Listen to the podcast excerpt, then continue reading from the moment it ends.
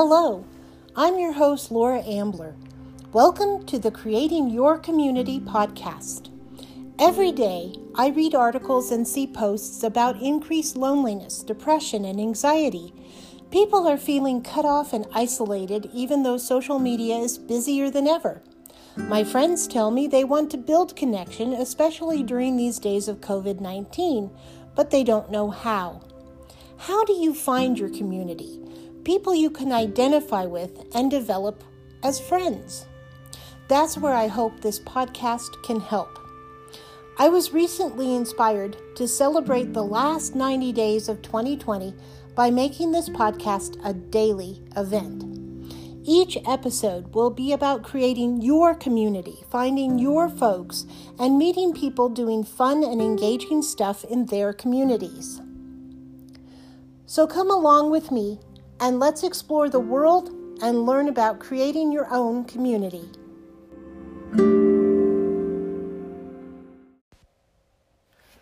Longmont, Colorado, the town I live in, was established in 1871 by a group of intrepid Chicagoans. It's a perfect Halloween town, full of haunted houses and spectral downtown visitations. I should say supposed hauntings and visitations, but that's less fun. From Sandstone Ranch to the Richards Hart Estate, many places in the county purport paranormal happenings. Here are just a few of the Longmont haunted places. The Callahan House, built in 1892, is said to be haunted by the ghosts of the Callahan family.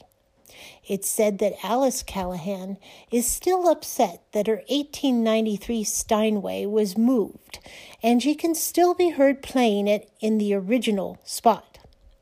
Some have claimed to see her from outside the window. Giggles have been heard in different corridors. Many weird happenings have been reported. The front door unlocking itself at night, motion detectors going off without cause, a woman being seen in the upper window in Edwardian dress, and footsteps have been heard from the uninhabited top floor.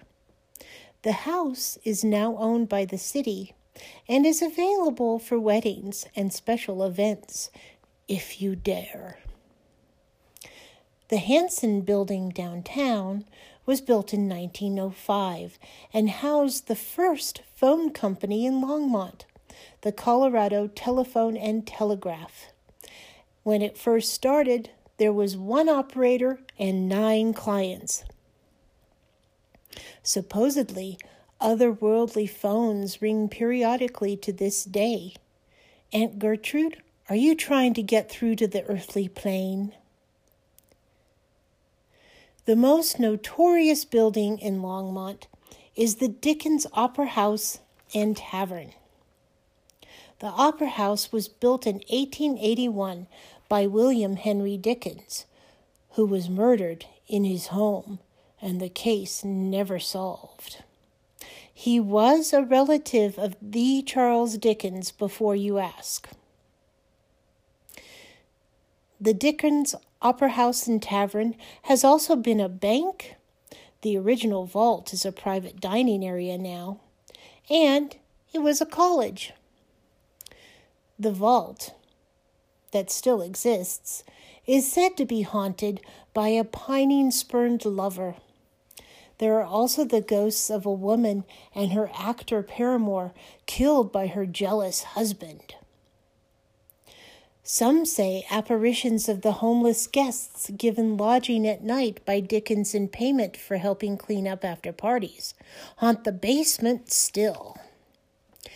And ghostly apparitions can be seen in different portraits if you look hard enough. These and other sites have led to ghostly tours with guide psychic, medium, and historian Dory Spence of the Kindred Spirit Society International, or also known as the Society for the Prevention of the Ostracization and Obliteration of Kindred Spirits, aka Spooks Incorporated. There's even a book if you'd like to peruse more mysteries titled Haunted Longmont, which is part of the Haunted America series by Richard Estep. I hope you found this haunted podcast Halloween fun. Thanks for listening.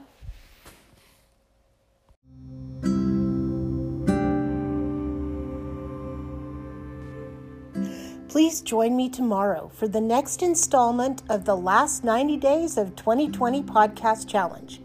If you enjoyed this podcast, please like and share wherever you're listening and follow Creating Your Community on Facebook and Instagram. Until tomorrow.